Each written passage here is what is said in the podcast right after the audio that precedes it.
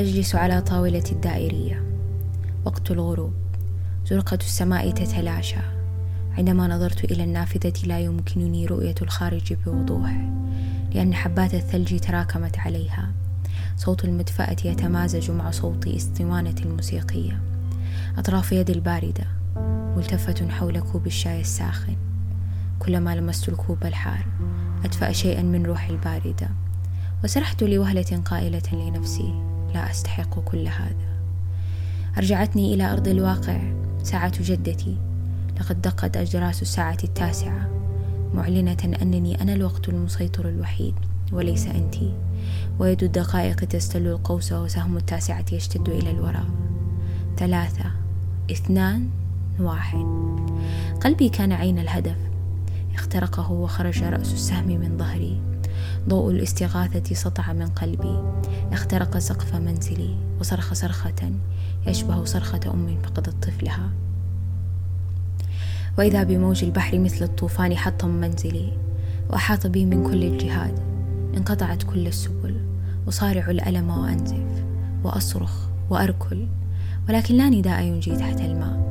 وحل الصمت في قاع المحيط. لم تعد اليابسة تسعني بعد الآن. وفكرة الغريق لا تبدو سيئة أبدا.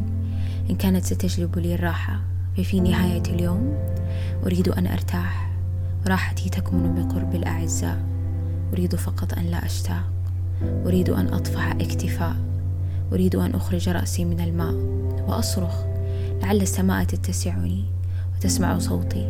وهمسات الليل وقرقعة في القلب لا تسوى شيئا إن قلتها لبني الإنسان. ولكنها تعني لي الكثير. فقد أقولها للرحيم الرحمن. وأخذ جسدي يغرق ولم أعد أستطيع الحراك.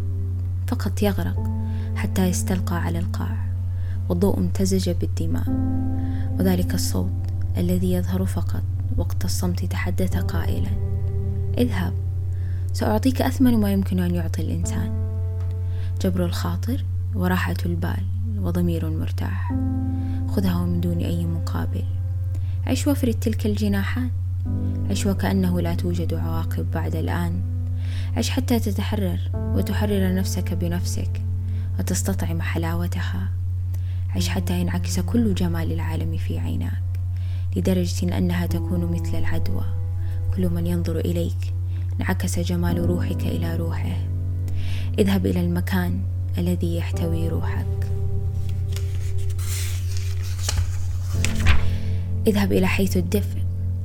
اذهب إلى المكان الذي يحتضنك اذهب إلى المكان الذي يشعرك أن هذا هو المستقر والمأوى. اذهب إلى الركن الشديد. اذهب إلى حيث الحنان يوجد. اذهب إلى حيث قلبك يشعر بالأمان.